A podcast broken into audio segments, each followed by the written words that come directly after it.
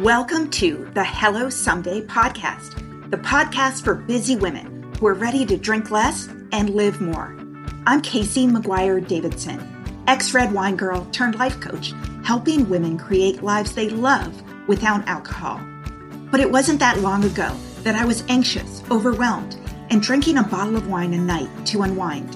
I thought that wine was the glue holding my life together helping me cope with my kids, my stressful job, and my busy life. I didn't realize that my love affair with drinking was making me more anxious and less able to manage my responsibilities. In this podcast, my goal is to teach you the tried and true secrets of creating and living a life you don't want to escape from. Each week, I'll bring you tools, lessons, and conversations to help you drink less and live more. I'll teach you how to navigate our drinking obsessed culture without a buzz, how to sit with your emotions when you're lonely or angry, frustrated or overwhelmed, how to self soothe without a drink, and how to turn the decision to stop drinking from your worst case scenario to the best decision of your life. I am so glad you're here. Now let's get started. Hey there. I've got some big news for you that I have been not so patiently waiting to tell you about. After six months away, my super popular, completely free masterclass is back and it's better than ever. I've been working on it for months, so if you have been struggling to get sober momentum, please go to hellosomedaycoaching.com forward slash class you can sign up for my free training, Five Secrets to Taking a Break from Drinking, even if you've tried and failed in the past. In this 60 minute masterclass, I am going to share with you all the things you need to stop doing because they're setting you up for self sabotage and what you need to start doing instead. I am giving you the steps and the mindset shifts that I go through every day with my private coaching clients, and it is completely free. So, if you are sober curious, if you've been thinking about taking a break from alcohol, this class is going to set you up for success.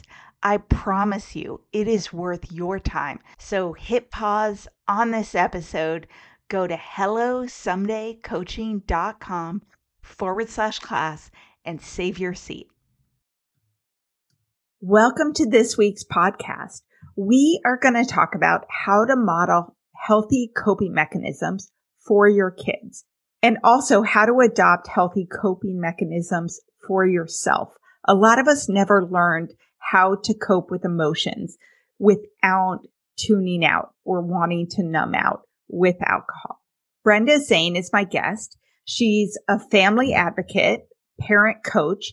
She's the host of the podcast Hope Stream and the founder of an online community, The Stream, helping moms of kids with substance use disorder. Brenda is the mom of four sons, the oldest of which struggled with an addiction to a high risk lifestyle and illicit opioids and benzodiazepines for over five years after nearly losing her son to multiple fentanyl overdoses, Brenda left corporate America to serve other families dealing with the fear, confusion, and helplessness parents usually feel when they have a child who's misusing drugs. So we're going to talk about three components of healthy coping mechanisms that you can model for your kids that will let them manage negative emotions or emotions that they, they don't know how to cope with without numbing out or getting into alcohol or drugs. And they are components that I think we should all have as well.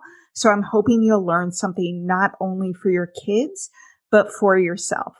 I also have to say that Brenda lives in the Seattle area and we've known each other online for about a year. And we finally got to meet in person last weekend, which was amazing. And Brenda also quit drinking during the pandemic and has great insight into all the benefits she's found. And I think what you went through, Brenda, was a lot of what a lot of women do, right? You were struggling with your kids. You were in a highly stressed environment. And so you turned to drinking as well. Yeah. I mean, drinking is I think it's just a, such a part of life. It's just like water, right? And yeah, I did quit during the pandemic and I I don't have a crazy story. I don't have, you know, any of those moments where I was like stumbling around or anything like that, which I think can be really confusing for women, for anybody, but especially for women because you measure yourself against others. And if yours isn't that bad, then you must be okay. And so the pandemic just really, I don't know what it was. It, it just brought so much to light. I think when you're at home all the time, life was very stressful. Um, I'm in a better place now with my son, but uh, man, I went through some really challenging times with him.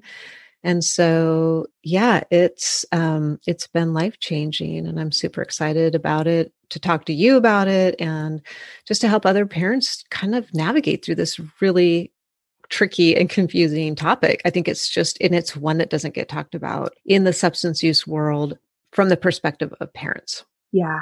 Well, and I know a lot of women who are listening to this kind of get to the point where they're like, I better get this in line or I need to deal with this because their kids get older to the point where they start to notice it and they start to worry about their kids drinking or their kids doing drugs. And they're kind of like, what am I modeling for my kids that I'm, you know, getting buzzed, getting drunk, you know, tuning out every single night. So I'm telling them not to drink and yet they see me drinking a bottle of wine every night. So, you know, I know a lot of women when they get to this point, they want to stop or get this under control or deal with this not only for themselves, but also because they're worried about what they're showing their kids every day.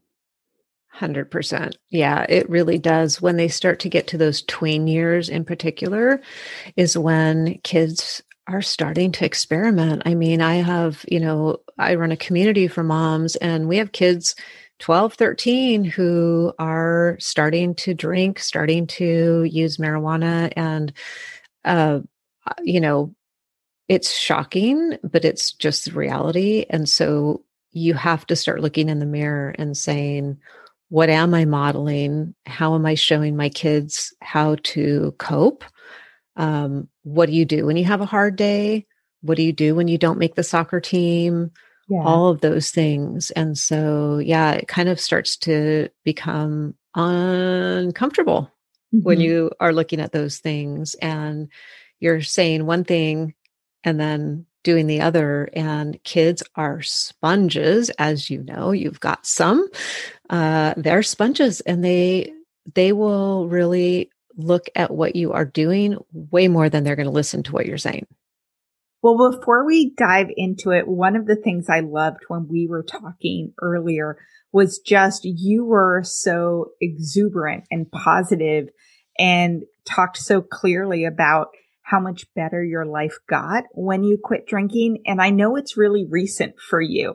I mean, when I stopped drinking, it was five plus years ago. A lot of my guests stopped a number of years ago. So since it's so recent, will you tell us like how you physically felt when you stopped drinking versus before?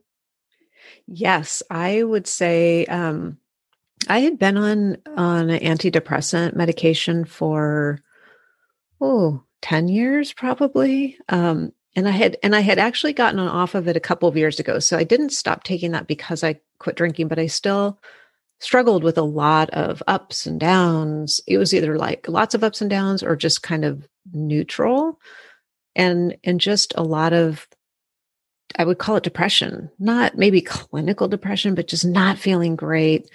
Um, mornings I would just drag and just not feeling great in general. So the depression, like literally vanishing, was probably the biggest shock. I was like, whoa, wait a minute.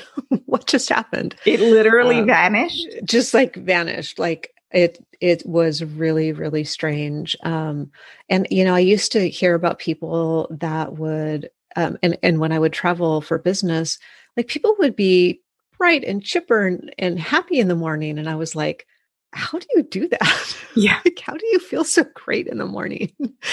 and I just thought they were a certain breed of people. Um, so that has definitely changed, just like waking up and feeling excited for the day. There's days where I don't jump out of bed for sure because I, I like to stay up late and work, but you know, just feeling great in the morning and and then the emotional regulation to not have this i was just noticing maybe it's because i'm getting older this very evident decline in my mood at the end of the day so as i would have a glass of wine or gin and tonic or whatever i thought that it was like oh this is my treat this is my reward and it was great for like half an hour and then i would just progressively get kind of more sad over the course of the night Mm-hmm. And I just thought that was normal. I was like, oh, oh, you know, that's just it's a long day. I'm unwinding and at the end of the day I'm I'm tired. And so cutting out alcohol, I was like, oh, I actually feel the same at 8:30 at night as I do at 8:30 in the morning. Yeah. And that was a revelation, like the emotional stability that I think it gave me. Cause I work in an industry and I work day in and day out with life and death situations. Um, the people I work with have kids who are put, you know, they're using substances that are killing them. And so I have to be able to be emotionally very stable for them. And I just couldn't do that when I had this substance in my life that was causing these these ups and downs. And so I would say just and and sleep, I mean, holy cow, who knew that you could actually sleep through a night? Yeah. And it, that was, yeah, that was pretty life changing as well. Yeah. I just thought that the, the waking up at three with like a racing heart and anxiety, I just thought that that was caused from my work, my, you know, stress in life. I just thought that was normal. Um, and I, I'll never forget a, a girlfriend saying, Oh, your doctor hasn't given you Xanax for that yet. You just take Xanax at night and then you don't have that wake up. When I was drinking, I used alcohol to calm my mind, to relieve anxiety, and to sleep well at the end of a busy day. I didn't know that alcohol actually spiked my stress hormone, increased anxiety, and as little as one glass of wine a night reduced my sleep quality by 24%. I was really excited to find Tanasi, a better way to find calm, rest, relief, and to reduce inflammation. Tanasi creates the highest quality, scientifically validated CBD and hemp extract products. Tanasi's formula includes a unique combination of CBD and CBDA in every dose, which is two times more effective than just CBD alone. So, if you want to create a sense of calm, to calm your mind, to relax before bed for a great night of sleep, try Tanasi. Tanasi's being really generous with our listeners. You can go to tanasi.com and use code HELLO to get 25% off at checkout right now. That's T A N A S I dot com to get 25% off your first order with the promo code HELLO and get ready to sleep well. Oh my gosh. Yeah. Oh, I took Ambien. Like I would just kept going to my doctor and saying I had insomnia and he was like, here you go. And so I would drink a bottle of wine and take an Ambien, which is super safe. I mean, right. sarcasm, right? Yeah, totally sarcasm. dangerous so dangerous so yeah. dangerous and yeah. you know you don't want to blame doctors because they do what they can do um, oh and i'm sure i didn't tell them the truth about how much right. i was drinking i was like my job is so stressful i just have a couple of drinks a couple nights a week like i wasn't mm. like i'm drinking a bottle plus every night you know right right oh did i miss that information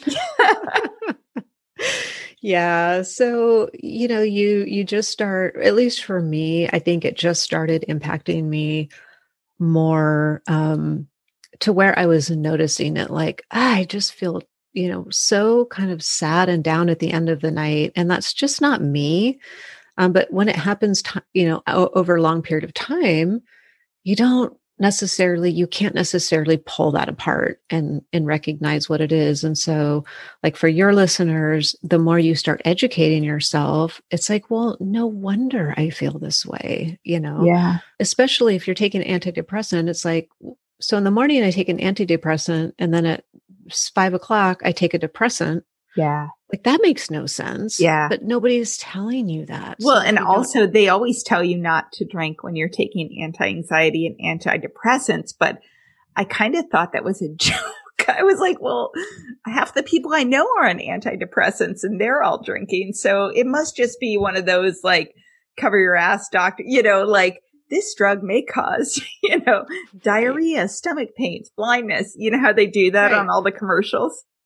Exactly, exactly. And when you're in, you know, you and I were both in corporate America and in marketing, and that world revolves around alcohol. And Yeah. if we were in the office, three o'clock, the bar cart came out, and it sounds so Mad Men, but it Oh no, it happened at me with true. me too. Yeah. And so it's just part of the culture. And then you wine and dine clients. And I mean, it just is so normal. And I never really saw anybody not drinking in when I was in in that world.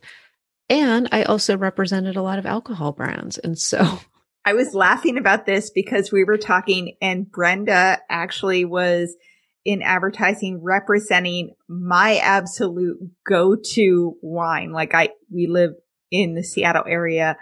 Um, Chateau Saint Michelle Syrah. That was my jam. Yes. Literally would buy six plus bottles of it a week. Um, and Brenda represented them. They actually, the big, beautiful winery is three miles from my house. And I'm pretty sure that's why I moved here. So yeah, yes, Yeah. that's crazy. And So we were on the same wavelength there. I was I was your pusher. I was Oh, nice. You, you know what? I didn't need a push, right? I was already over the line. you were there. But you know, it is true that um, you know, as far as marketing, the you know, we had 50 page strategy documents and PowerPoint decks on how to market to women and what was important to women. And um, you know, I I'm not putting down Chateau Saint Michelle at all. Like I think they're beautiful people. I think it's an amazing place. They have great concerts. Um, but there is a ton of strategy that goes into Yeah. because I let it marketing to women, especially marketing to women with young kids. We had that deck. It was probably oh about Oh my God. 70 I want to do an entire episode about this. Would you be up for that? You know, we don't have to talk about the, just about the strategy because I just did an episode on, like, literally came out yesterday on the mommy wine culture.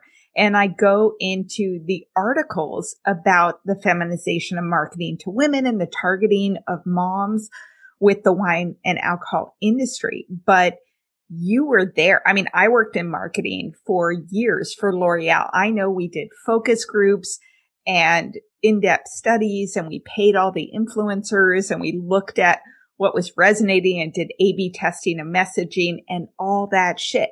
So you did that for a winery for alcohol companies targeting women with 50 page decks about how to influence them.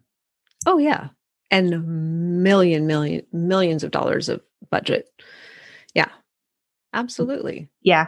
We, we have to do budgets. We have to do an episode on that so that people can recognize it. I think that would be wonderful. But let's talk about what we're here to talk about today, which is healthy coping mechanisms, both for yourself and to model for your kids. And so tell me what those are and also how you help the women in your community work with that. Yeah. So I think this is really important to talk about um, because one of the biggest reasons why young, you know, tweens and teens start experimenting with drugs, with alcohol, is because it's really hard being a tween and a teen today. And there's tons of stuff that they're dealing with. And if they don't know how to handle their emotions, they are very smart and as we know, alcohol works brilliantly at relaxing you. So does Xanax, so does Oxycontin, so does marijuana. So that's the easy button for them. And so it's important as parents when you have kids in the house to from a very young age, but even if they're in their their tweens or teens now, to model for them how to cope with life because life is hard. It, uh, it isn't always going to be easy. And we want them to not turn to a substance to manage life and to live life. And so I think the three key kind of components of that um, to talk about today are role modeling how you deal with your mind, how you deal with your body, and how you deal with your community. Uh, those are three really important pieces of the puzzle. The mind really being that we need to make sure our kids know that all emotions are okay.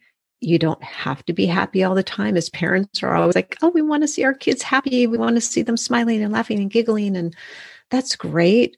Well, and we don't like them to like be surly or down or sort of rude to us. And I noticed this with my 13 year old son who, you know, sometimes he's grumpy and I always want him to be like, love you, mom. You're the best mom, you know, cause I'm, I remember my daughter's seven. I remember him at seven and five and just the cuddles and the love and the joy and the exuberance. And of course, puberty, 13, all the changes, right? It, yeah. it has to happen. And yet I know I don't allow him as much as I should to be in the mood he's in. I want him to smile for me. Right, right. And and that's really hard because they do feel all of that and we need to just be curious when they are feeling that why are you feeling that way and i you know i feel that way too sometimes so just really validating for them yeah it's okay to be angry it's okay to be sad it's okay to be lonely those are all totally valid emotions to feel. Now, what are we going to do with that emotion? Yeah. And, and this is where, especially with alcohol, it comes in because a lot of times what we don't realize is we come home from work. Oh, what a day as we're pouring a glass of wine. So, mm-hmm. what is that telling our kids? The way you deal with a rough day is you make it go away with a substance in in some cases yeah. it's wine in some cases especially you know like in our state marijuana is legal recreationally um, more and more parents are using marijuana in front of their kids and so we just need to be really careful about what message we're sending how yeah. do you cope with these tough emotions yeah. and not a lot of parents say oh man what a rough day i'm going to do some yoga yeah. Which would be a much healthier. And that's what we would want our kids to do, right? Do we yeah. want our kids to come home from seventh grade, eighth like grade? go play sports. Right. Go do, do something. something. Yeah. yeah. Talk go about it. Yeah. Yeah. And yet we're pouring our glass slash bottle of wine.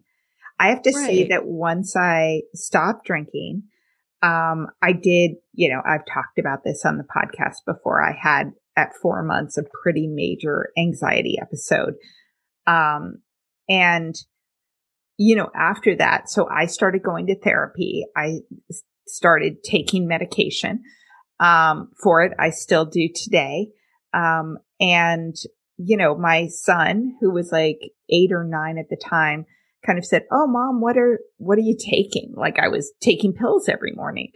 And I started to dismiss it and just be like, Oh, it's just for vitamins or something. And then I stopped and I said, actually, I feel a lot of anxiety and overwhelm, and this is medication to help lessen that and make me feel better.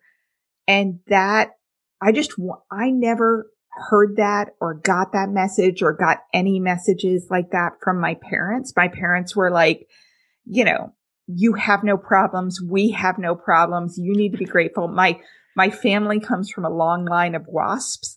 So, you know, white Anglo-Saxon Protestants, like we do not talk about anything right. ever. Right. So everything is good. we're fine. We're fine. Deal with it. Move on. Like, you know what I mean? And so, um, you know, when I was in college, I was like, my mom called me and she's like, what's wrong? And I was like, oh, I think, I think my boyfriend and I are going to break up, right? My first big real boyfriend. And she was like, we'll do it before lunch or you won't get your homework done. You won't be able to concentrate. And I was just like, oh, mom, this is why I never talk to you about anything. You know, she was oh just like, let's get that over with because I don't want to. And that was the end of the conversation. So, right. I know that now I'm trying to be more open with, with my kid about my own mental health, um, struggles. Obviously, he know I quit drinking and, you know, knows, you know, that it was because it was bad for me and physically and mentally.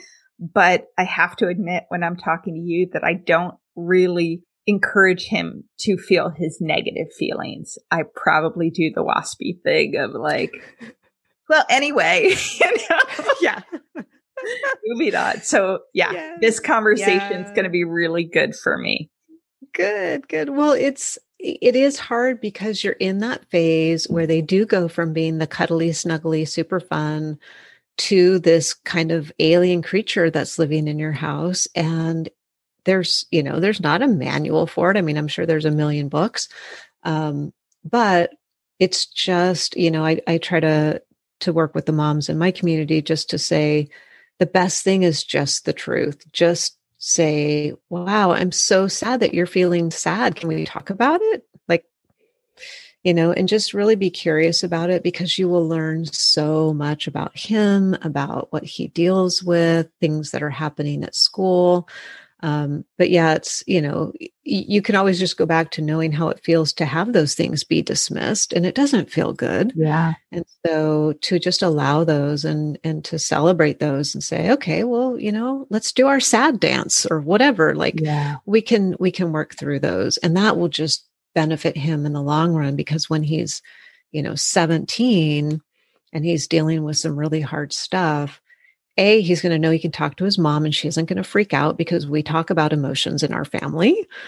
And I don't have to go vape marijuana in the bathroom because I can do these seven other things that I've learned along the way. Mm-hmm. So it's really important. And what um, happens if your kids are at the point where they're like, I don't want to talk to you, where they're kind of hostile or they're worried that they're just going to get in trouble or you know what I mean that relationship has gotten mm-hmm. Strained to the point where encouraging them to talk to you at this point is sort of not happening. Oh my gosh. Can we talk about perimenopause, menopause, and postmenopause for a minute? I am 48, so if you're going through it, I'm right there with you. I mean, hot flashes and night sweats, racing thoughts, the low moods, the poor sleep. It is not cool. And that's why I was really excited to find a supplement called Hormone Harmony by Happy Mammoth. It contains science backed herbal extracts called adaptogens.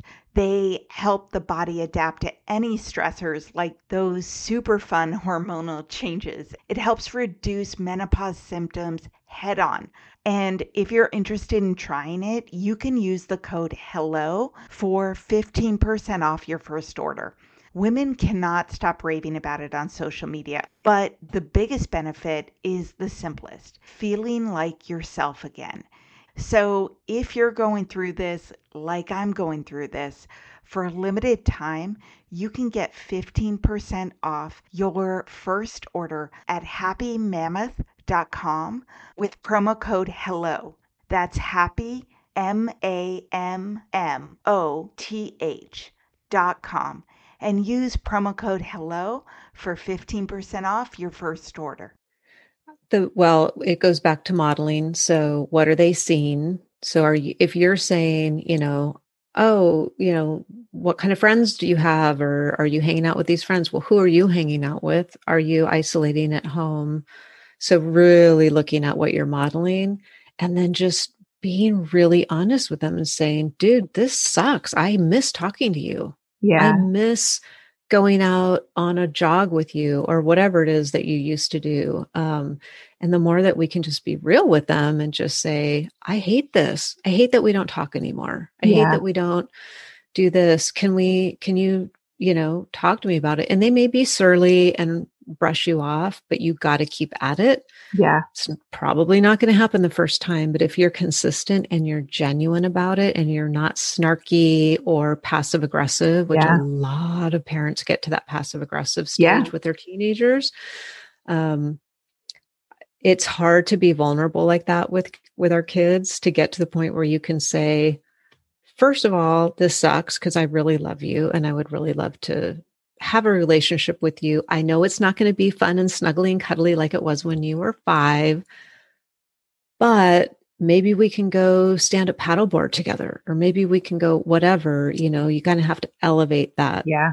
Relationship. I find that my son talks to me the most, and maybe it's just because he's off his screen um, and off the couch. Like when we're driving, and in particular on the way home, from baseball or basketball, yes. right? After he's yes. gotten his energy out, after he's seen some people, he tends to be really talkative on the way to practice. He's very quiet, but I know that's because I still drive him places, right? You know? Yeah. Yes, it's true. It's so true because at, after practice, all of his good chemicals are flowing through his body. He's not face to face with you. Yeah. Because when you're sitting face to face, like, okay, we are going to have this talk, nothing's going to come out. Like, mm-hmm. they, are going to just shut down. Um, and so finding those moments where they're they're actively doing something motion walking biking whatever it is is is huge. And it just it really goes back to to that emotional regulation of you being okay to have and ready to have that conversation if it's going to happen at 9 30 at night and you can't do that if you have three glasses of wine in you. Yeah. So it's it's so important to be emotionally available to your tweens and teens when they are ready for it. Yeah and that's probably not going to be at three o'clock on a Tuesday afternoon because they're going to be at school or they're going to be at practice or whatever. Yeah. Your moments for those conversations might come at 11:30 at night when they come home from a party and you want to have a, you know, a check-in with them and yeah. smell their breath and look in their eyes and you got to be present for that. Yeah.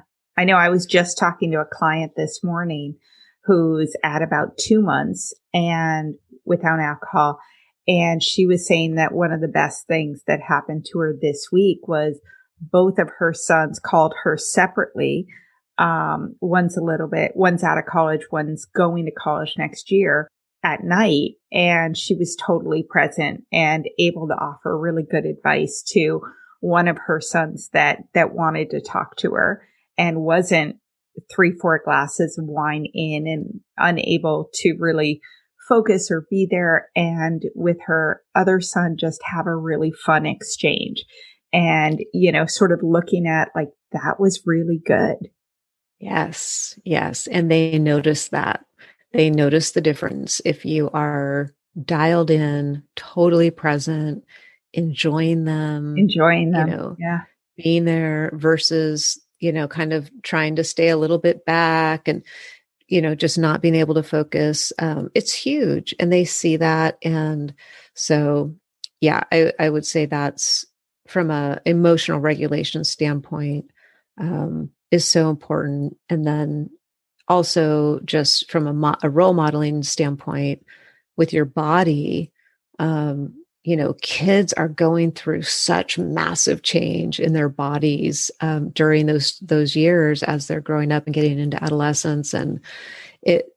I think along with talking about emotions, talking about how we need to take care of our bodies and not from a like, you need to exercise type of a standpoint, but you know saying and and the brain is part of the body right so we somehow we've lobbed off our brain as some other thing like it's okay to go lift weights for your arm muscles and it's okay to swim and do all those things but if you're going to take care of your brain by maybe going to see a therapist once a week or twice a month somehow that's become this other weird thing yeah. And the more we can normalize that, because sometimes teens don't want to talk to their parents or stuff is going on that they don't feel like they can talk to their parents. So being able to role model, hey, I go see a therapist. Yeah. There's nothing wrong with that. It's like we talk about preventative medicine. We want to prevent heart attacks. We want to prevent diabetes. We want to prevent all of these things. Well, we also want to prevent our brains from taking us to places that they don't need to take us. Yeah. And seeing a therapist or being a part of a group or, you know, whatever it is for the kids that they need, that's good body management. That's just taking care of your body and normalizing that as well as talking about your emotions. So all of a sudden, if I can talk to my mom about my emotions, whether they're good or bad, and I can say, gosh, you know what? There's just, I'm feeling this, I'm just not feeling right. Is there a doctor for that? And making that doctor not be shameful. Like, yeah. Oh, my daughter wants to go see a therapist and freaking out about it. Like, celebrate that. A yeah. great thing. yeah. No, completely. I mean, I know, you know, I started seeing a therapist and, and did, you know, I was open about it because I was gone every Thursday night after work, but I, right. but I might have been anyway. And now I certainly am. And I see kids in there, like teenagers, and I am just not jealous, but so happy, but yeah. wish that when I was 16 and 17 and 18 and feeling all of this, I mean, my sister had a suicide attempt when I was 13 and again when I was 16. Like oh that shit is hard. And my yeah. parents did not want to talk to me about it. I think we had one conversation and it was just like, kind of like, I can't deal with you. I'm dealing with this big thing. Right. You know, we will take care of it. Don't worry your pretty little head about it. And it was huge for me. Um, and put on top of that, like getting into college, where do you go feeling isolated, breakups with boyfriends? So I see these teenagers in there and I'm like, oh my God, good for you. Cause I probably could have saved myself many, many years of, yeah, bad coping mechanisms where I drank wine or beer. I was a keg girl in college. Um, yeah, I joined the rugby team, was introduced to kegs. I went to college in Maine. Wow. That was like my jam. And my roommate sophomore year and I used to watch like bad talk shows. I swear to God, it was like Ricki Lake with rose out of a box before dinner. Like that was what we did. It was like so, you know, classy, obviously. Yeah. But like I found alcohol and I was like, oh my God, this shuts off my brain. This takes away my fears. I stop worrying about the future, what I'm saying, or if I'm awkward. And so I'm hopefully these kids getting it younger. If you model it, if you encourage it, if you make it available, can save them some pain. Cause I know my husband works in a middle school. He used to be dean of students for high school and the biggest thing that they worry about with their kids is mental health. Um, Absolutely. There is so much pressure on kids about college, about succeeding, about competition, um, or about like checking out because you feel like you, you're not gonna, you're not competitive. So I'm going to protect myself from feeling like I don't measure up. Um, so yeah. it's so important. Yes, absolutely. And, and I love what you said about just making it available and making it just like you would say, Oh, honey, do you want to go see a dermatologist for all the acne on your face? hey, honey, do you want to talk to somebody about all of these issues that are going on at school? These kids are dealing with so much. My uh, four kids, my two youngest um, stepsons are, are 15 and 16. And it's just a lot. Like they deal with stuff that we didn't um, when we were in high school. Social media is just ridiculous. Yeah. There's just so much going on that that may be uncomfortable for them to talk to us about. So I think adding it to the repertoire, rep, how do you say that word? Repertoire. Rep, yeah. Repertoire. Yes. Of um, tools that are available to them is just fantastic because then they don't feel weird if they have to ask for it or in in a lot of cases they just won't ask for it. So yeah. You know what's cool too that i just saw? So i um always dealt with anxiety. Like it was just something you know as a kid growing up. And my wish would be that both of my kids never had to deal with that. Like that was just you know and i felt like my son i he was he's a chill guy. Like he does not worry a lot. And i was like oh thank god and then my daughter, who's seven, um, starting two years ago, every night when she gets into bed, she's worried the next day about school, like crying. Am I smart enough? I'm not going to get into second grade. And I'm just like, Oh, honey, you're good. You know, like I tried reassurance. I tried um, minimizing it. I tried all these things. Right. And so we started listening to um, anxiety meditations for kids off Insight Timer and just holding hands and like the breathing and trying that, which seemed to really help. And then one, a friend of mine who actually was one of my early podcast guests, she does emotional freedom technique, the tapping, um, yeah. um, and came on to talk about that. And she, I, I talked to her often. I actually did tapping with her because I thought it was super cool. And, um, she's hosting a workshop on helping kids with anxiety through tapping.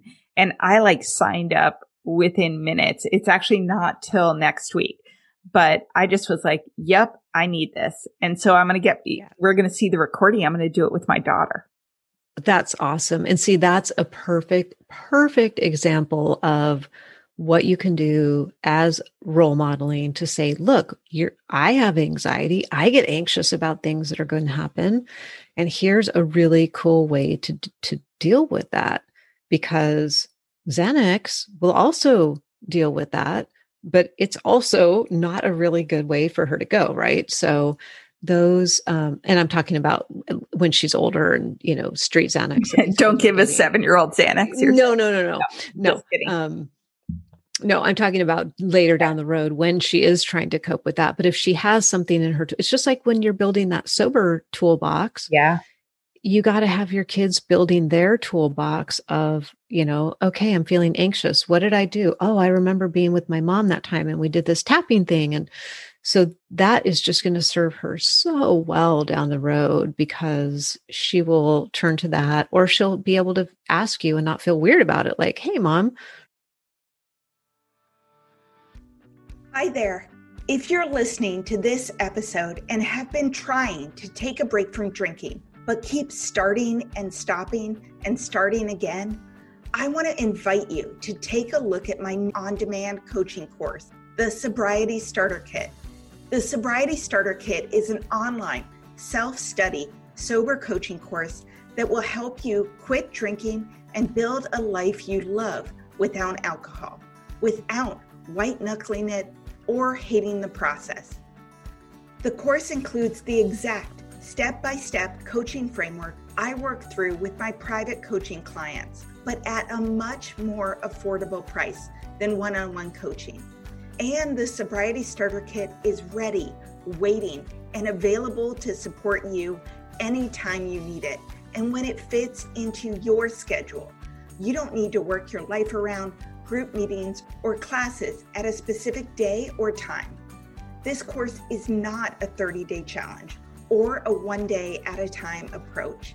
Instead, it's a step by step formula for changing your relationship with alcohol. The course will help you turn the decision to stop drinking from your worst case scenario to the best decision of your life. You will sleep better and have more energy. You'll look better and feel better. You'll have more patience and less anxiety. And with my approach, you won't feel deprived or isolated in the process.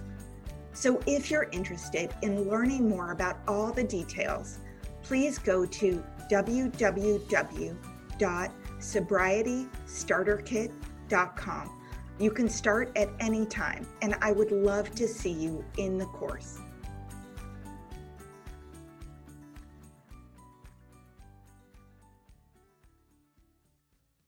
Remember when we did that weird thing with tapping? And yeah. it, I felt so much better afterwards or I meditated. And so it's just it's really making it so normal to deal with stuff like that um, yeah. Well and a lot of people and I know I'm still learning new coping techniques and new ways to to feel better. And so if you know even we never learned those techniques and if drinking has been your main coping technique for overwhelm and anxiety and boredom and sadness and loneliness and anger for years, it's really important when you stop drinking to say, okay, I'm fucking angry.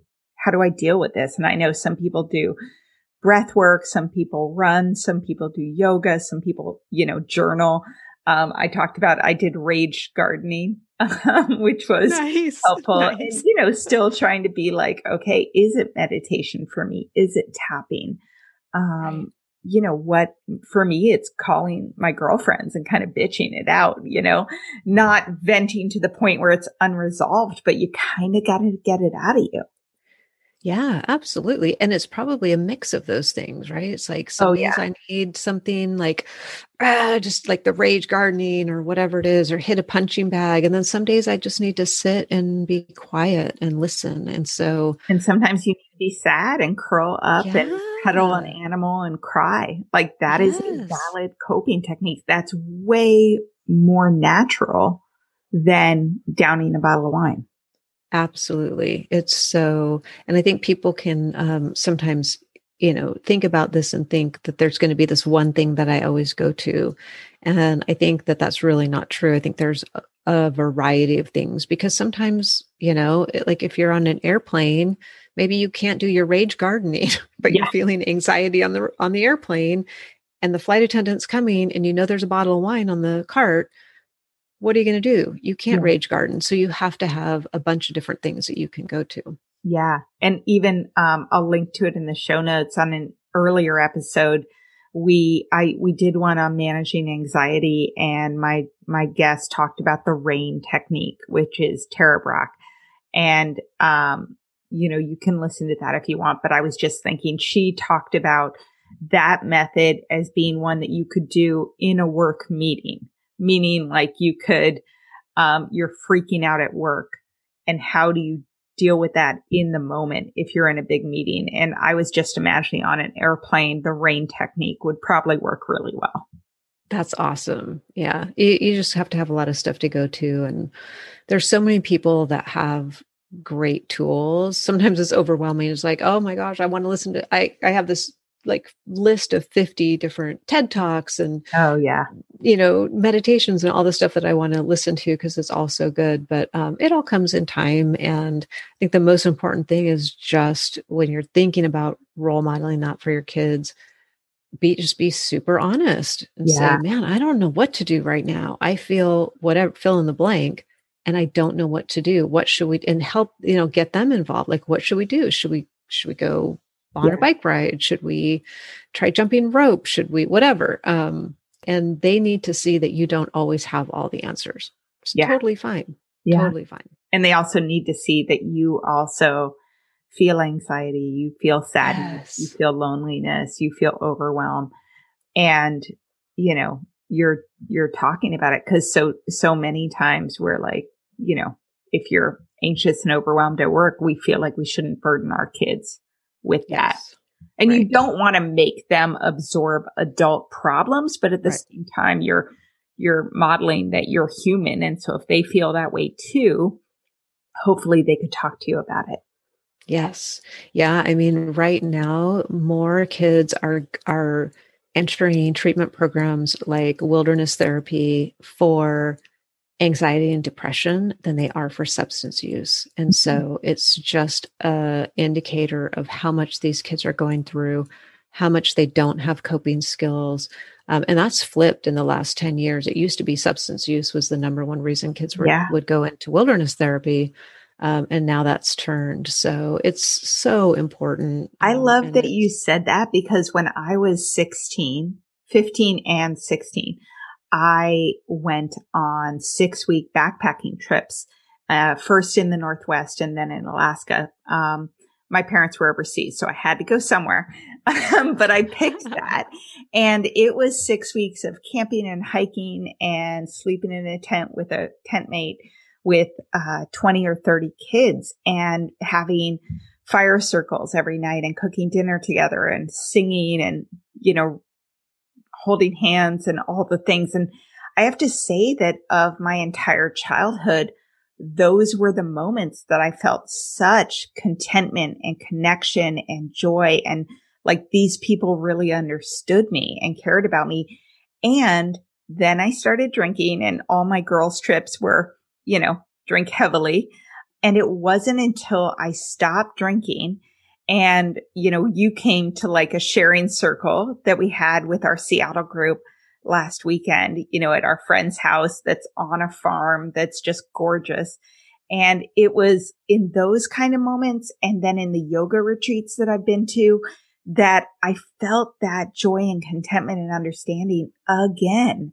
The, the same thing that I felt when I was 15 and 16 and just overwhelmed by the beauty and the feeling of accomplishment. So I love that you talked about the wilderness retreats because for me, that was, you know, life changing. It, it's huge. It's so life changing for kids. And, um, and I think, you know, if there's a parent who's listening to this and you're noticing some of these things in your kid, you know, anxiety and depression, they're isolating, they're in their room all the time. Um, video game addiction is a real thing you know it's not a bad option to look at um, it, it's not the first option that you want to go to necessarily um, as far as i'm talking more of like a therapeutic yeah. wilderness therapy less so like i know there's a couple that are not therapeutic they're more like a summer camp yeah. but if you're looking at a therapeutic one um, they are really life changing for kids. My son went um, he he says today that it saved his life uh, mm. because you remove them from the situation that they're in. Again, not the first, by no means is it the first stop along the road of, of getting help for your kid. But if you've exhausted all of your local resources and they're not responding and you feel like they're in danger, which there's a lot of danger in the, in street drugs today are all laced with fentanyl and kids are overdosing and dying, not addicted. These are, these kids are not addicts. They're experimenting they're taking stuff because they know it'll make them feel different right away. Um, or so everyone else is doing it, or it's a party, uh, yes, or yes, someone told every, them it's cool. Yeah. So it's it's definitely a good thing to look at. Um, there's lots of great programs out there. So anyway, I you'll link I'm sure to my website. Yeah. There's lots of information on there, but it is it is something to look at, and it's a scary thing as a parent to think about that. But um, it's it's so beautiful. It's such a gift to them to send them yeah. to that, just like you experienced. It's like, oh man, I just treasure those days and those. Yeah trips and those relationships that you build. I'm convinced so. that's why I moved to Seattle because on my first backpacking trip, it was in the Northwest and um, it was sort of all over um, Wyoming, Oregon, and Washington State. Oh, but, wow. you know, spent two days in Seattle and, you know, a decade later, I was like, let's move there. That place let's was awesome. Go. You had mentioned a couple things. One, that uh, the wilderness therapeutic thing was great, but you said a couple times that's not the first thing to go to. So I absolutely want to hear the signs that kids may be in trouble and the first things to go to. But also, did we cover the coping mechanisms, both mind, body, and community? I feel like we didn't quite talk about community. Yeah, we haven't got to community yet. Um, but maybe I'll hold off on that for a minute because that ties into the the community that I host. But great. If we go back to the first kind of line of defense that you want to turn to if you have a child who's struggling and when i say child i'm talking about kind of that early teen 12 13 all the way up to 18 when you basically lose control um, unfortunately from a legal standpoint but turning to your local resources, whether that's a local therapist, there's um, what's called APGs, alternative peer groups. And those are basically groups of young people who are trying to be sober and trying to live a healthy life and use better coping mechanisms. And they tend to be in high schools. So there's also sober high schools that people don't know about. And so if you have a kiddo who's been, maybe they've been to treatment, they're coming back or they just want to get away from the bad influences that are at their school. There are sober high schools that they can go to. Um, so there may be a church group, right? There may be in, within your faith community, there may be um, different groups there that they could plug into. There's also like intensive uh, intensive outpatient, so IOP, and that would be where they might go to a program like every day for three hours so they can still go to school they can still participate basically in normal life, but they're getting some therapeutic help along the way. Um, and that could be local. There's um, organizations, uh, both for profit and nonprofit, that offer mentors. So sometimes kids just need a positive mentor in their life, you know, especially if you're a single mom. There are so many single moms out there that are just struggling because they don't have a positive male influence for their kids.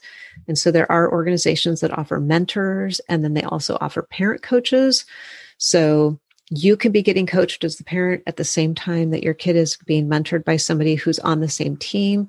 So there's lots of resources, and you really want to exhaust all of those because an, an out of home placement can be, I mean, just think about sending your son. Like if you were to say, okay, you're gone now for a year for the next mm-hmm. year, that's it's torture. It's so yeah. hard. Yeah. So you don't want to turn to that first. Um, exhaust all of these other resources first. Yeah. And I assume in your community on your website, you have a lot of those resources because I know I've never heard about them. And I can imagine if you're worried about your kid or you see early signs, you know, not only of possible drug or alcohol use, but also depression, anxiety, you know, cutting, eating disorders. I know they're all varied, but I wouldn't even know where to start. I would probably know yeah. my doctor and maybe a therapist, you know, to begin.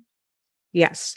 Yes, absolutely. Um, I have them on, on my website. And then also the um, partnership for drug free kids is now called the partnership to end addiction but they have. It's just drugfree.org it's an amazing nonprofit organization. It's got tons of content. They offer free parent coaching. So if you are struggling and you need some oh, resources oh, you can call. They have a free helpline. They'll sit down with you and work through a plan. They'll assign you a coach who's been where you are before. It's all free. It's incredible it's like the golden uh what is it? Like the hidden gold mine of resources. Yeah. so there are resources out there. Um, the problem is a lot of times, you know, as a parent, you're once you get there, you're like, oh my gosh, and you're kind of in panic mode. And again, going back to emotional regulation, you want to be emotionally stable when you're making these hard decisions about yeah. your kids. Yeah. And so when I um, imagine you're feeling all the feelings of anger, resentment, fear, overwhelm, you know, you're feeling yes. everything isolation. Yes. Um, you don't want to be judged by other parents. You might feel attacked if people are like, your kid's a bad kid. I mean, all of that is coming at you too and feeling helpless. So you've got a lot to deal with. Absolutely. It's so overwhelming. It's so scary. Everybody's like, well, this would never happen in my family. Like, yeah. my kid, you know, I mean, I said that my kid would never you know, do this. And so um, you need to be in the best frame of mind that you possibly can be when you're having to find those resources, engage those resources, make really tough decisions about yeah. helping your kid. So being being really um, present is important. And then as far as the the things to watch for, I think um, moms in particular and i'm guessing this is mostly women who who listen but any parent trust your gut. People constantly that i work with are like oh you know i had these little like yellow flags that were going up when they were 13 14 even earlier and I didn't listen to them. And I wish I would have listened to them. So I would say the first thing is listen to your gut. If your gut is telling you something is off because you know your kid better than anybody, you know them better than their pediatrician, you know them better than any therapist, you know them better than the website that you might be looking at that's giving you like 17 check boxes. You know, is your kid doing this?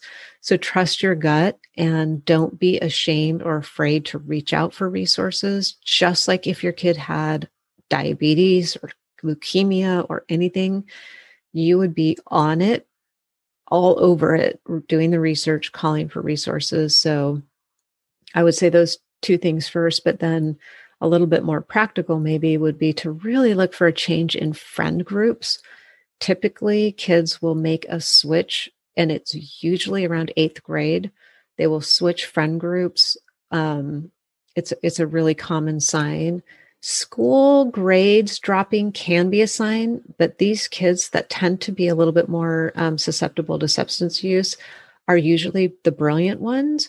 And so often they can keep their grades high, even if they're using. So that's not always dropped grades is not always an indicator. Um, but definitely also looking for isolation if they're spending more time in their room if they're spending more time um, online uh, you know either video games and i'm talking like all day.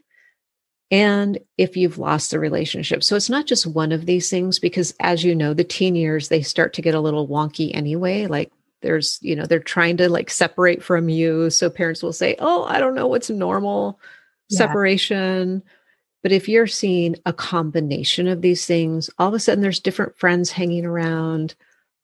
All of a sudden they're a little bit evasive about what they're doing, where they're going. They might be spending the night at friends' houses more. So, whereas they used to want to either be at home or come home, they're now spending the night elsewhere. Those are all things to look for. Changes in their hygiene. I mean, teenagers, especially boys, you know, the hygiene isn't necessarily their first concern, but if it gets even worse, if they're really not taking care of themselves, that's a sign. But mostly that loss of relationship, because even when a kid's going through normal teen weirdness, you'll still have that relationship. But if you're saying to yourself, I don't even know who that kid is, like, where's my kid? That's a sign that things have gotten awry and you're going to want to try to pull in some resources. So, those are just some of the more obvious things, but really, I just encourage people to trust your gut. It's so dead on, usually. Um, you might not know what is wrong, but you know something is wrong. And that's where you want to step in. And I say that uh, because the drugs that are out there now are so much more dangerous than they were five years ago, 10 years ago. So, like I said before, kids are dying from fentanyl overdoses that are not addicts. These are just regular old kids who are experimenting. They go to a party. So terrifying. There's a bowl of pills. They pop a few pills because that's one of the things that kids are doing now is to see who can sort of get um, blacked out first. So they'll combine alcohol and what they do is at the, their pill party. So they'll say, everybody go in your parents' medicine cabinet, take a few pills of whatever you can find, bring them to a party. They put them in a big bowl in the middle of a table and say, okay, and they'll just start taking them until the like the first person blacks out. The most terrifying thing to think about as a parent, but this is happening. And so again, helping your kid realize like, I don't need to do that. Um, I don't need to start doing that kind of stuff because I can have fun in lots of other ways is so important. Um, but the just the risk and the danger today is it's just insane. Um, it's so so sad, and we have lost three kids in our community in the last three months because of this exact reason. Kids are experimenting.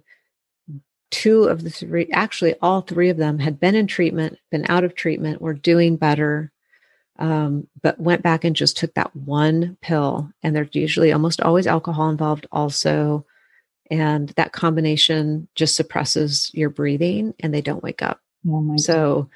it's not something that you can really afford not to address.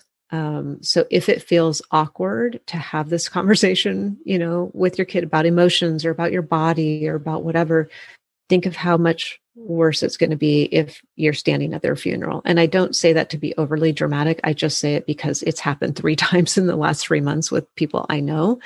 And those parents are saying, look, look at the yellow flags. Don't ignore those flags. You've got to hop on those. And there's just not time anymore with fentanyl in the market. There's just not time to hem ha around about it or think maybe it's a phase. Um, just can't do it anymore. So, and so what would you say to parents who have younger kids um, cause now I'm like, I need to get off this, get off this podcast and go talk to Hank, which he'll be like, thanks, Mom. What the fuck? but like, like what, who are you talking to? in terms of like, as opposed to just like, don't do drugs. Like, what would you say to a kid before, possible. I don't even think he's been to a party, you know, but yeah. like just to be like, here's the danger. What do you recommend? I just making it part of the conversation, just saying straight up, dude, there are pills out there. It would be like handing you a beer and saying, here, it's half of it is cyanide, but half of it is Coors Light. Go ahead and, and drink it. That's the equivalent of what it is today. Sort of like but Russian you, roulette when it you... is one thousand percent Russian roulette. And so you just need to be that open with them. But also at the same time saying, you know, I know you know your kid. I know you feel anxious sometimes. What do you do when you feel that way? Mm-hmm. What, you know, or what makes you feel that way? Um, what can I do to help you when you feel that way? What are things that you found that have helped?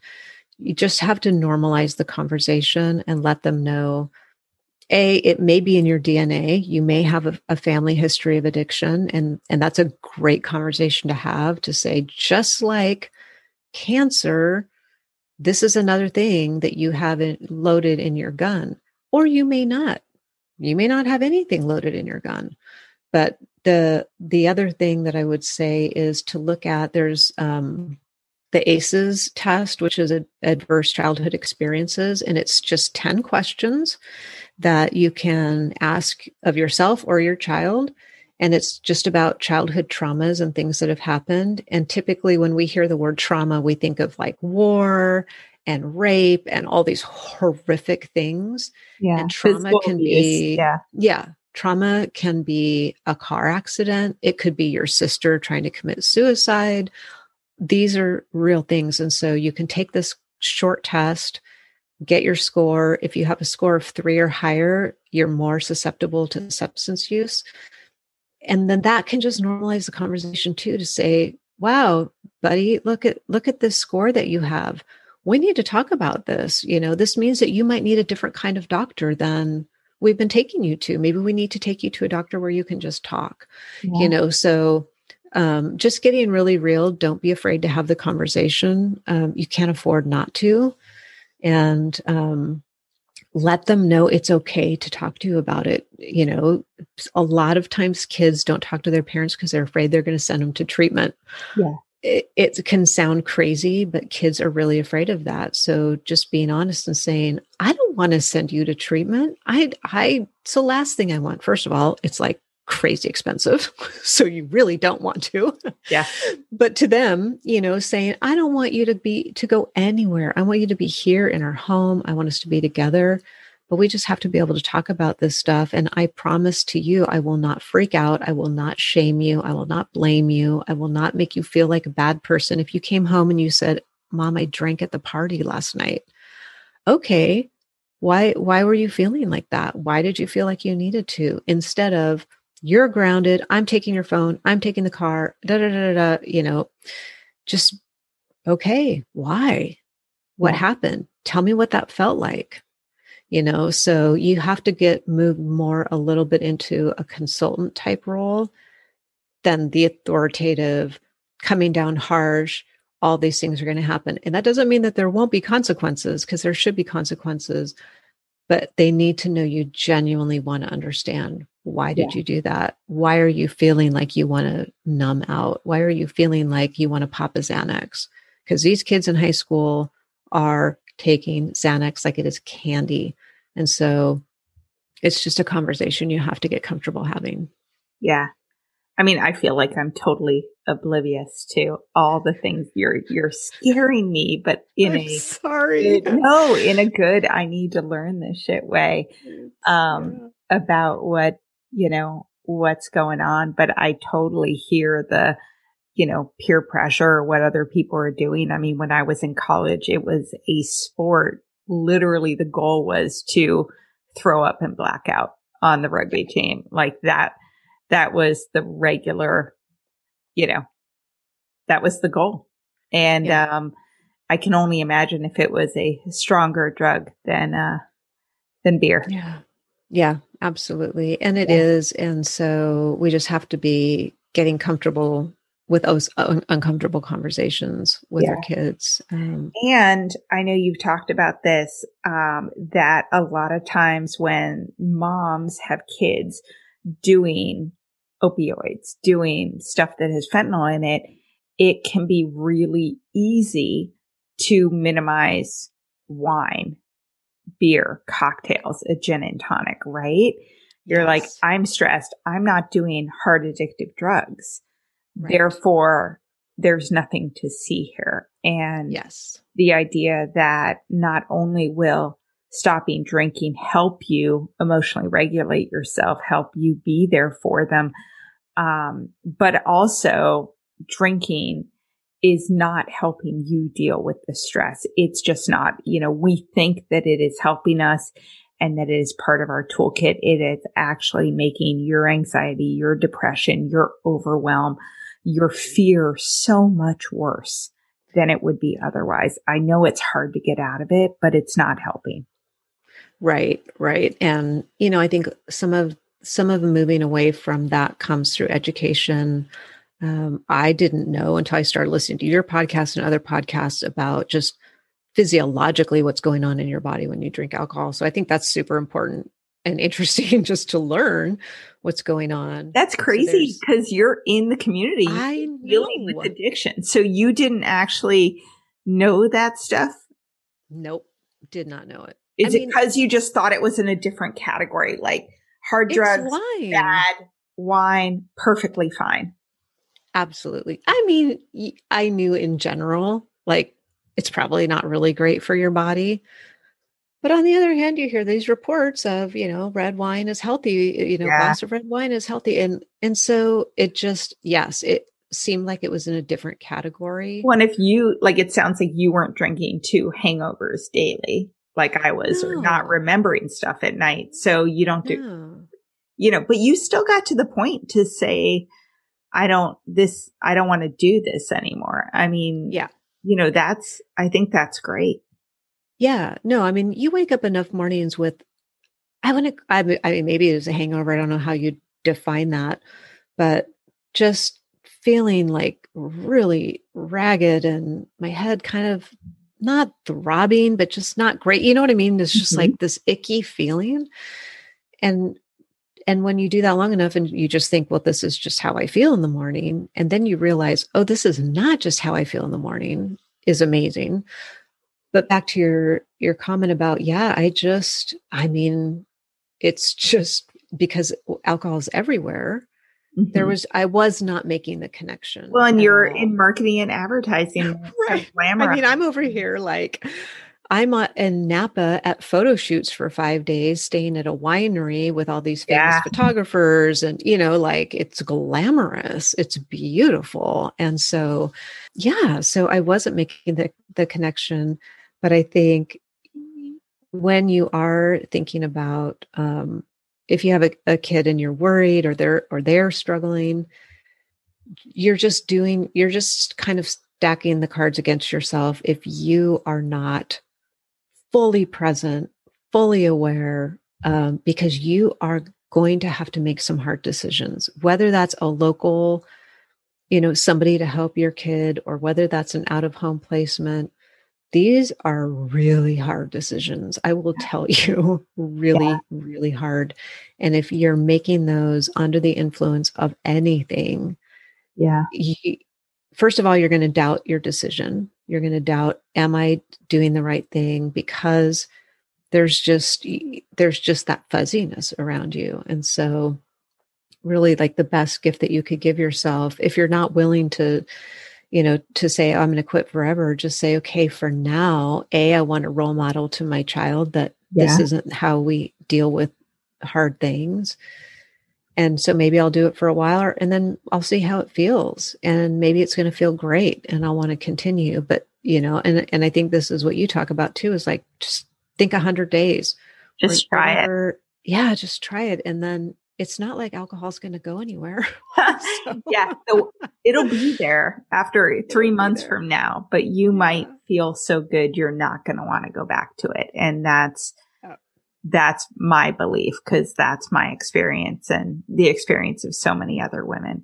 And these coping skills, I mean, that Brenda's talking about, they can help you, the mind, the body, the community. I know all of them have been huge for me because even when you remove the alcohol, there's still life underneath and the stresses and and your emotions that you never developed healthy coping skills with. And I know exercise and therapy and medication and, um, you know, all the other things as well as community, like talking to people in groups, getting real about your emotions, getting real with my friends about drinking and not drinking and anxiety. And then also sharing circles if you find them or other other women on the alcohol free path. I mean, all of these things for you are so healing and you model them for your kids and, you know, talk about your need for love and when you're lonely and when you're sad. And it's not just if your kids are doing hard drugs. It's so much else. I mean, I know, um, suicide and depression is a real concern. Um, but also cutting and eating disorders and just general you know, sadness and, and feeling lonely or bullying. I mean, there's so much that your kids need healthy coping mechanisms from. So thank you so much for sharing Absolutely. them. Absolutely. Yeah. And, and the community part is huge. And we have, um, in the stream is a community that I host for moms of kids who are struggling, either experimenting or addicted or in treatment or, or sober living. And, you know, when you can sit with a hundred other moms who know exactly what you're going through and you don't have to be ashamed of it. You don't have to sugarcoat what happened last night. You don't have to do any of that. It is so healing. And, um, you find out you're a lot more like other people than you th- you know you might think oh i'm the only one going through this i'm the worst mom if i hadn't gotten divorced if i had gotten divorced if i hadn't done that thing or if i had done that thing you just you realize we're all in the same boat. Like we're mm-hmm. all dealing with the same thing. We did not cause our kids to go and do this. And i, I think that's another important thing i want to make sure and, and get across is that even if you are not modeling healthy behaviors right now and your child is struggling with substances it is not your fault. You did not make them do that because i have multiple kids and only one ended up going that way. The other one went the opposite way. You know what i mean? So yeah it's not that you're causing it and i think that's super important to to make sure and mention but you have the opportunity to show that there's a different way and so wherever you can do that is is important. But yeah sitting with a community of other people and you look around and you're like oh she looks just like me. Yeah. Oh she's a therapist and she has a son in treatment or she's a pediatrician and she has a, a daughter who's you know, cutting or whatever it is, it just makes you realize that it doesn't matter. And that's the thing about addiction is it is equal opportunity, man. It is. Yeah. well, I mean, and also just like alcohol, right? This shit's addictive. Right? So yes. it's not that you did anything wrong or even that the kids did anything wrong. Like you, with enough exposure to a substance that is surrounding them, if it's in their social circles, it will work as designed. I mean, you will want to consume more and more often. And some of these are highly, highly, highly addictive. Yeah. Um, you know, and it doesn't discriminate, right? You know, single parents, married parents, high socioeconomic, low socioeconomic, um, does not discriminate. No. And unfortunately, the resources available do discriminate, um, yeah. which is just incredibly painful and hard. So, um, unfortunately, everybody doesn't have the same access to treatment or even information and prevention. Um, so, there is definitely a, a um, disparity there for sure. As a privileged white woman, I'm sitting here talking about how my son went to treatment and all these things, yeah. which is amazing that I had that ability to, to do that for him. So there is discrimination as far as what's available, but the substance itself works the same on every brain. Um, yeah. And, and yeah, it's, when it's designed to do that, it's not only that you want to use more, it's that you have to use more. As you know, if you've been drinking one glass of wine a night for a year, pretty soon you're not going to get the same feeling after one glass of wine. You have to go to two glasses of wine, yeah. right? So heroin is the same, Oxycontin is the same, Percocet, Xanax, all of those are exactly the same. And so once yeah. once it hits the brain, you've kind of lost control of what you're going to do with it. So yeah. Well, I know that that you're doing such amazing work on your podcast and in your community. So if um, anyone listening to this is worried about their kids or just wants to be more informed or more informed about what's out there and warning signs, I really encourage you to listen to uh, Brenda's podcast. And can you tell us, um, like where people can find you? What's your website, etc. Yeah, just brendazane.com. And from there, you can find the podcast. You can find the community. It's a private membership community. It is not on Facebook. Um, it's a very positive healing space. I'm a I'm a health and wellness coach, and so we really focus on moms' health and wellness and sanity. We talk less about our kids. So um, this is all about you. It's a space for you to heal and to find resources. Um, so yeah, it's all at my website, brendazane.com. And I'm on Instagram at the dot stream dot community. It's a little weird, but um, that's the name. The stream community is where we hang out. And my podcast is Hope Stream. And yeah, I talk about all day, talk about addiction and treatment and coping skills for parents and moms and all that. So, and before we go, tell us, tell us how your son's doing now. Cause he, yes. So he um, is doing amazing. He struggled for about six years with a very um, severe addiction to not just substances, but also a high risk lifestyle overdosed twice in 2017 on fentanyl. And he today is miraculously doing fabulous, um, studying to be a psychologist. He wants to go work with young kids oh, who are oh, struggling. He's, yeah, he's going to be, um, hopefully in January, moving out to work at the treatment program that he ran away from when he was 17 years old. So, I'm getting all emotional. That's I know. amazing. And I, I know. know you've been through so much hell.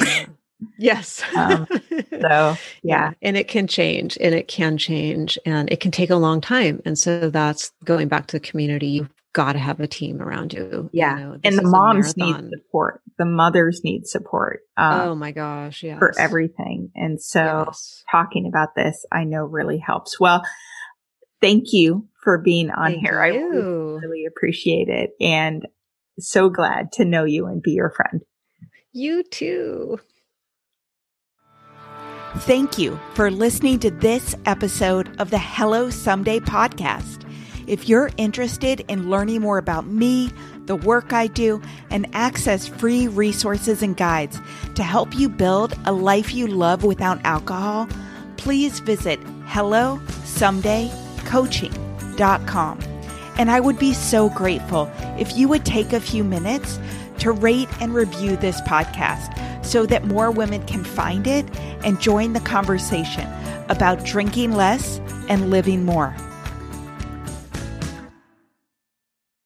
Addiction impacts all of us. Addiction's consequences run through all of us. From ourselves to our loved ones and through our communities, addiction creates so much loss and grief. My name is Duane Osterlind, and I'm the host of the Addicted Mind podcast, a show featuring personal stories, expert guests, and vital information about addiction and addiction recovery. We'll talk with leading treatment providers to discuss the latest research and treatment options for this devastating disease and advocate for mental health awareness. We discuss topics like the importance of creating a community of support to helping loved ones to some of the latest research on psychedelic medicines. The Addicted Mind podcast has been about creating hope listening to stories of many amazing people that have overcome addiction and are thriving. If you or a loved one is struggling with addiction, subscribe to the Addicted Mind podcast wherever you get your podcasts or check out theaddictedmind.com. New episodes every Monday. See you there.